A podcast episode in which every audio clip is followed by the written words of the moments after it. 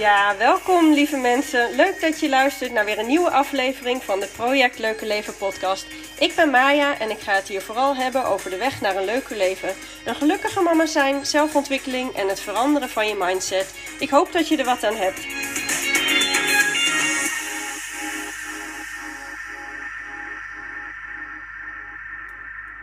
Hey, goedemiddag, goedemorgen, goedenavond. Ik weet natuurlijk niet hoe laat het bij jou is. Bij ons is het nog net ochtend. Het is ehm, half twaalf geweest.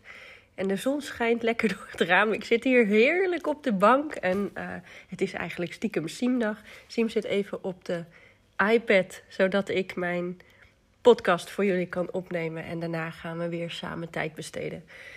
Het loopt niet altijd helemaal volgens de planning hier. Maar goed, ik ga het goed maken. Um, mijn doel is natuurlijk om twee keer per week een podcast online te zetten. En daar hou ik me aan. Daar ga ik me echt aan houden. Um, ik had expres geen vaste dagen, omdat ik dus weet dat het dus heel vaak anders loopt als je een groot gezin hebt. En kinderen thuis ook zo nu en dan. En kinderen die niet willen slapen zo nu en dan. Er komt altijd eigenlijk wel wat tussen. En het loopt eigenlijk elke keer wel anders dan ik zou willen zien. Maar Um, doordat ik dus geen vaste dagen heb, is het ook nog best wel lastig om een commitment aan mezelf te houden, merk ik. Want ik heb eigenlijk zat inspiratie om te delen.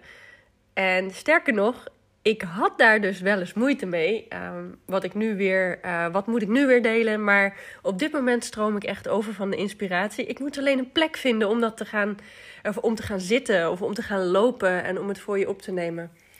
Uh, en misschien kan ik dus beter wel juist vaste dagen nemen, want dan zorg ik tenminste dat er tijd is. Dus tijd is natuurlijk gewoon een kwestie van tijd maken. Of tenminste, dat is hoe ik erover denk. Dus als je iets wil, dan kan dat. Prioriteiten stellen. Dat is gewoon heel belangrijk, vind ik. En is dat lastig? Ja, dat is heel moeilijk. Maar het is wel belangrijk. Um, en ik geloof ook dat hoe meer je dat doet, hoe makkelijker het gaat worden.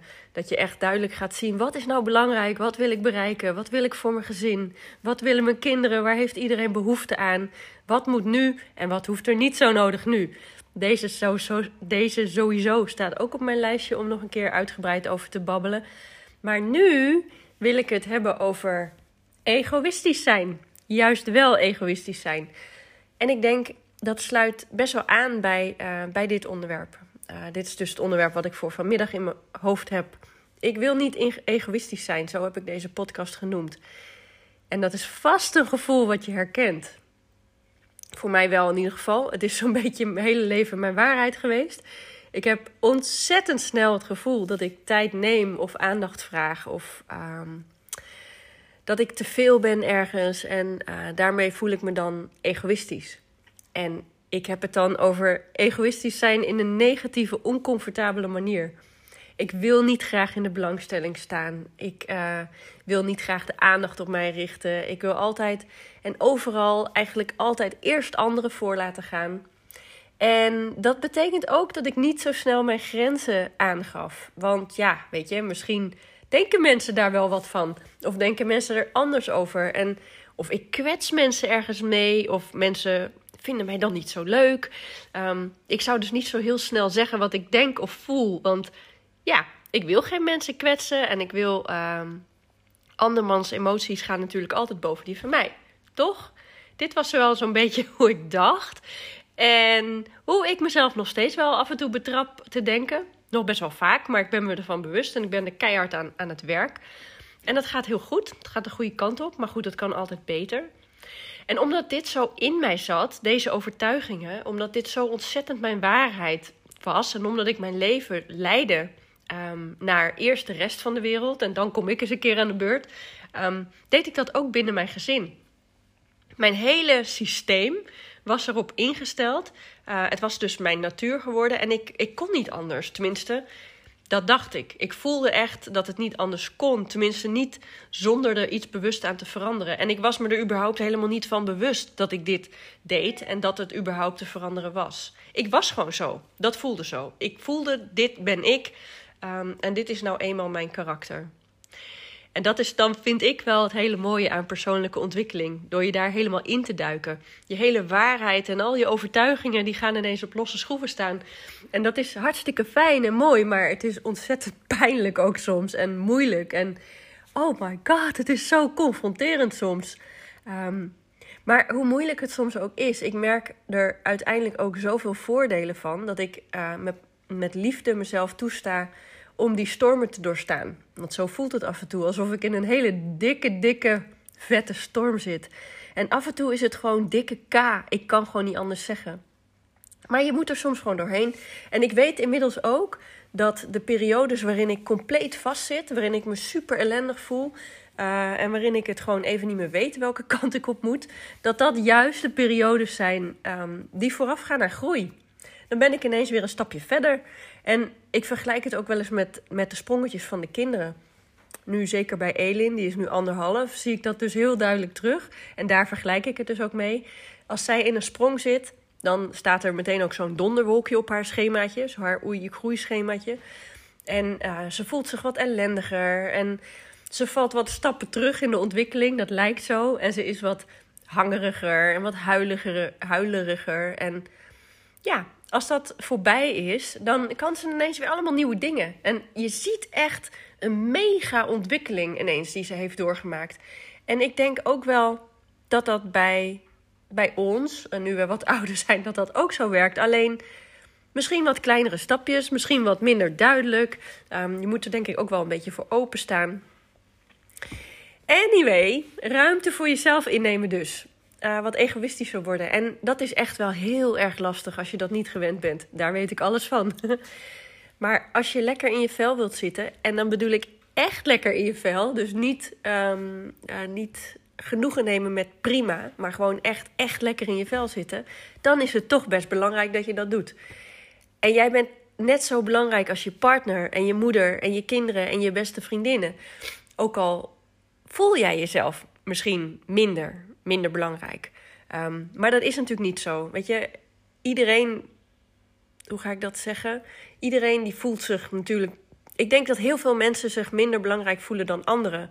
Maar wij zijn ook tegelijkertijd die anderen. Je bent gewoon net zo belangrijk. Een gezin of een mini-samenleving um, waar je in staat, die moet ruimte geven aan iedereen die erin deelneemt. Je hebt een soort mini-samenleving, een, een vriendengroep of een gezin.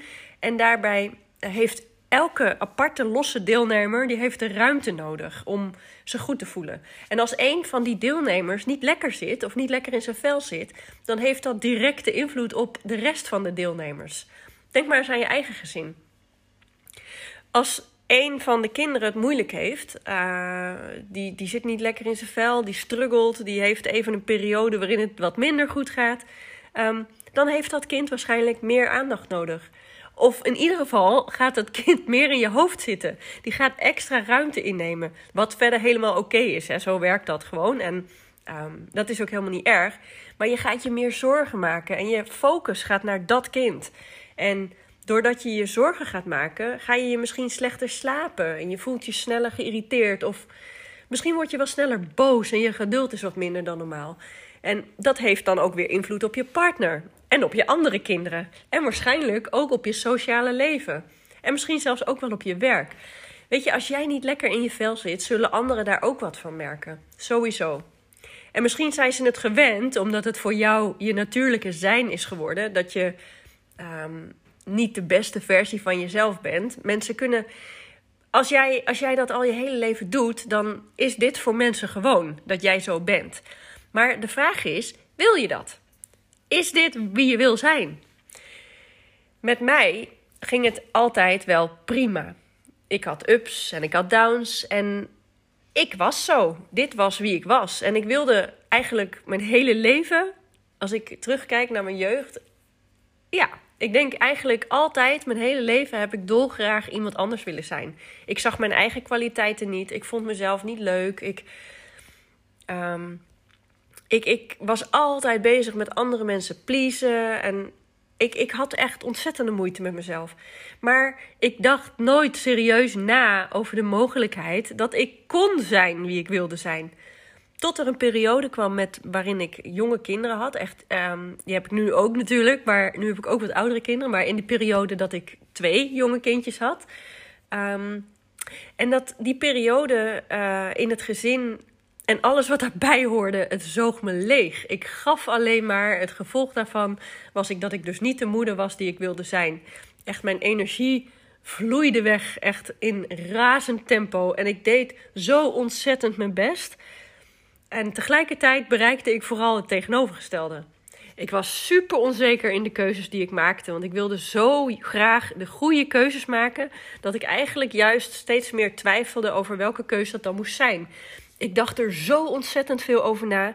En ik las heel erg veel. Ook um, heel veel opvoedboeken. Wat in je voordeel kan werken. Nu, als ik nu naar mezelf kijk, werkt het in mijn voordeel. Maar toen. Je hoort Siem er even doorheen. toen Um, toen werkte het echt vooral in mijn nadeel, want ik ging lezen en, en heel veel opzoeken over um, andere manieren van opvoeden, waar ik voor mijn gevoel dan meer achter kon staan. Maar daardoor ging ik heel erg twijfelen aan de dingen die ik deed en ik ging steeds dingen veranderen. En ik wilde eigenlijk continu kennis opdoen om maar de beste keus te maken. Maar daardoor, ik zat continu in mijn hoofd. Denken, denken, denken, denken, denken. Altijd maar denken. En steeds weer twijfelen en piekeren. En het nog weer een keer overwegen. En oh man, nog meer overdenken. Echt net zo lang tot ik in cirkels aan het draaien was en compleet vast zat. Ik kon mezelf letterlijk vastdenken. En dat zorgde er dan weer voor dat ik heel slecht sliep. En daarmee bedoel ik dus eigenlijk ook slecht sliep op de momenten dat ik wel had kunnen slapen. Het was sowieso was het een neerwaartse spiraal. En ik zag op dat moment gewoon de oplossing niet. Ik zat zo vast. Ik, ehm, ik dacht in kringetjes en ik, ik zag de oplossing niet. Terwijl de oplossing eigenlijk altijd voor mijn neus lag. Het is zo simpel. Dat is het echt. Maar ik zag het niet. En je moet het wel willen zien. Het punt is, word wat egoïstischer. Als je het zo bekijkt, um, is egoïstisch zijn niet per se iets negatiefs denken aan jezelf en denken om jezelf kan juist heel positief zijn. En ik heb het altijd als negatief gezien, het um, egoïstisch zijn. Je hoort in je leven ook heel vaak dat, uh, dat je niet egoïstisch moet zijn. Dat je aan anderen moet denken. En je leert al heel jong dat je je speelgoed bijvoorbeeld moet delen. Dan heb je net iets heel moois gehad en dan, dan vinden de mensen om je heen dat je het moet afgeven. Want je moet aan de ander denken. Of dat je, uh, dat je samen moet spelen als er, uh, als er kindjes komen. Ook als je daar geen zin in hebt. En um, we leren dus eigenlijk al heel vroeg onze eigen behoeftes aan de kant te schuiven. Voor een ander. Voor de behoeftes van een ander. En er is niet per se heel veel mis mee. Maar er moet wel een balans in zitten. Denk ik. Zo sta ik erin. Dus, nu ga ik je voorstellen. Ga wat egoïstischer worden. Ga eens voelen. Welke behoeftes heb jij? Wat heb jij nodig en hoe zorg je ervoor dat je lekker in je vel zit? Wat heb je daarvoor nodig? Ik ben inmiddels echt 180 graden gedraaid in mijn mening hierover. En ik heb het echt al vaker gezegd in mijn podcast of in mijn stories, als je die misschien luistert. Als je een oververmoeide moeder bent, en dan ga ik heel even terug naar wie ik zelf was. Als je een oververmoeide moeder bent en je zit niet lekker in je vel en je hebt veel, veel te weinig energie. En je hebt geen ruimte of geduld meer in je hoofd. Uh, om echt van je kinderen te genieten en met ze te spelen. Zonder dat je bezig bent met wat er allemaal nog moet gebeuren s'avonds. Of weet ik veel, je boodschappenlijstje, misschien je hele to-do-lijstje. Dan ben je met je kinderen aan het spelen, maar eigenlijk ben je er met je hoofd niet bij. En s'avonds heb je geen puff meer voor je partner. En je voelt je eigenlijk alleen nog maar papa en mama. En je voelt je alleen nog maar alsof je de dagen aan het overleven bent. Oh, dat is zo zonde. Omdat je gewoon geen ruimte voor jezelf neemt om weer op te laden, om weer die energie bij te vullen. Is dat eigenlijk niet heel egoïstisch? En dan bedoel ik daarmee dus de negatieve, uh, het negatieve idee van egoïstisch zijn. Hè? Dat is toch helemaal niet wat je jezelf gunt en wat je ook je kinderen en je omgeving gunt. Je gunt ze toch juist de allerleukste versie van jezelf, omdat zij daar juist ook van mee profiteren en omdat ze er gelukkiger van worden. Lekker in je vel zitten, dat straal je uit. En dat heeft sowieso, echt sowieso een positief effect op je omgeving. Maar ja, je bent het niet gewend om te doen. En dat maakt dat het best wel lastig is, denk ik. Voor mij in ieder geval. En misschien voor jou ook. En ik hoop toch wel dat ik je hiermee Ehm, door het dus om te draaien en dat ik je een zetje geef. En dat je in ieder geval bewust van bent dat blijven hangen in niet lekker in je vel zitten. En niet gaan voor de allerleukste versie van jou. Of jezelf wat meer ruimte gunnen om op te laden. Dat dat juist misschien wel egoïstisch is. Er kwam een periode in mijn leven dat ik ging merken dat ik meer tijd voor mezelf nodig had. Dat dat de oplossing ging zijn voor mijn problemen. Ehm, dus ik kaartte dat aan in ons gezin. Maar ik vond ook dat Marijn, mijn man, dat wij dit samen in stand hielden. Wij waren, uh, we waren allebei, we hadden een patroon. Hij nam ook geen tijd voor zichzelf. We waren beide in het patroon terechtgekomen waarin het gezin, waarmee we dus eigenlijk de kinderen bedoelden, want wij stonden niet op het lijstje. En de rest van de familie, allemaal familiebezoekjes, verjaardagen, uh, ons werk, onze vrienden. Echt alles ging voor. Alles vonden we belangrijker dan onszelf. En ik vond, ik heb tijd voor mezelf nodig. Daar waren we het uiteindelijk beide over eens. Maar dacht ik, het zou mij helpen als jij dat dan ook doet. Want als jij geen tijd voor jezelf pakt, dan voel ik me schuldig als ik het wel doe. Dus ik dacht, nou weet je, als jij nou ook tijd voor jezelf gaat pakken, dan wordt dat voor mij wat makkelijker. En je raadt het misschien al, dat gebeurde niet. Dus ik ging nadenken. Ik was eigenlijk alleen nog maar bezig, naast al het andere wat ik moest doen, wat er allemaal vast zat in mijn hoofd. Maar ik ging ook nadenken over hoe kan ik zorgen dat Marijn weer bijvoorbeeld zijn sport gaat oppakken. Of dat hij uh, s'avonds op vrijdag uh, op school blijft hangen voor de quiz of de borrel. Of hoe zorg ik ervoor dat hij weer met zijn vrienden weggaat. En um, op een gegeven moment dacht ik, nou, ik ga het hem maar gewoon cadeau doen. Ik ga gewoon uh, kijken welke sportclub past. En dan gaat hij. Dan, ik dwing hem wel gewoon om, om naar zijn sport te gaan. En we hadden het er best wel vaker over. En dan zei ik dingen als: Weet je, moet je niet eens gaan kijken voor het sporten? Want als je nu je plekje niet claimt. En um, dan gaan dadelijk de kinderen voor met hun clubjes. En dan pikken die de tijd in.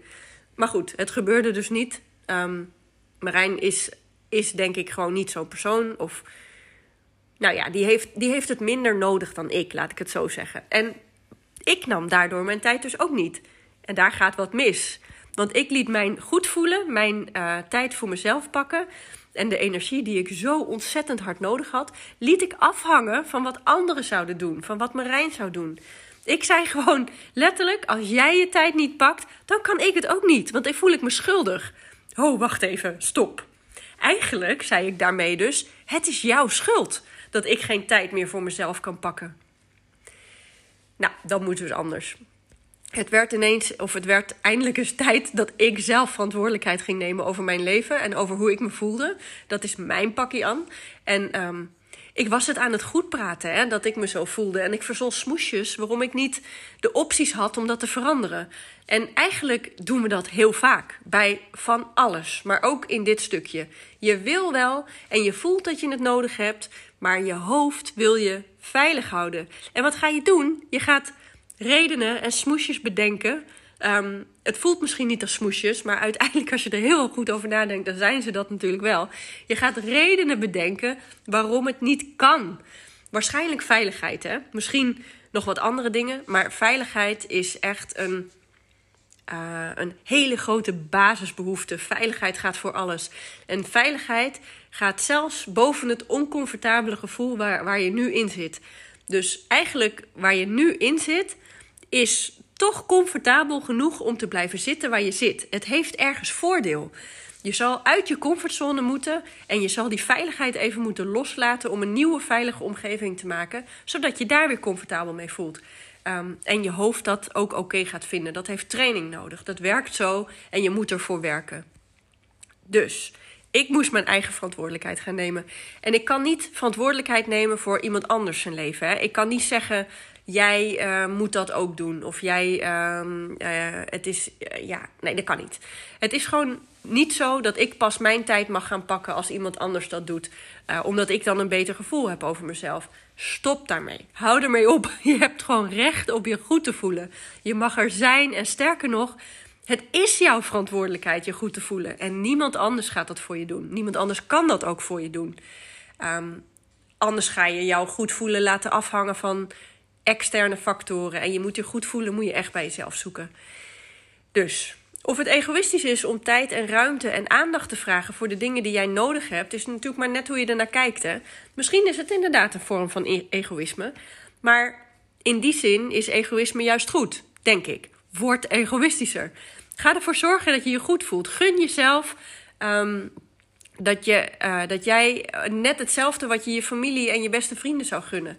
Gun wat je je kinderen gunt. Zorg dat jouw mini-samenlevingje optimaal functioneert. Dus ga meer aan jezelf denken. Denk eens na wat je nu voelt. Hoe voel je je? En wat is, het dat er, dat er, wat is het dat er steeds voor zorgt dat je niet lekker in je vel zit? En een betere vraag is eigenlijk: wat heb je nodig om te zorgen dat je je beter gaat voelen?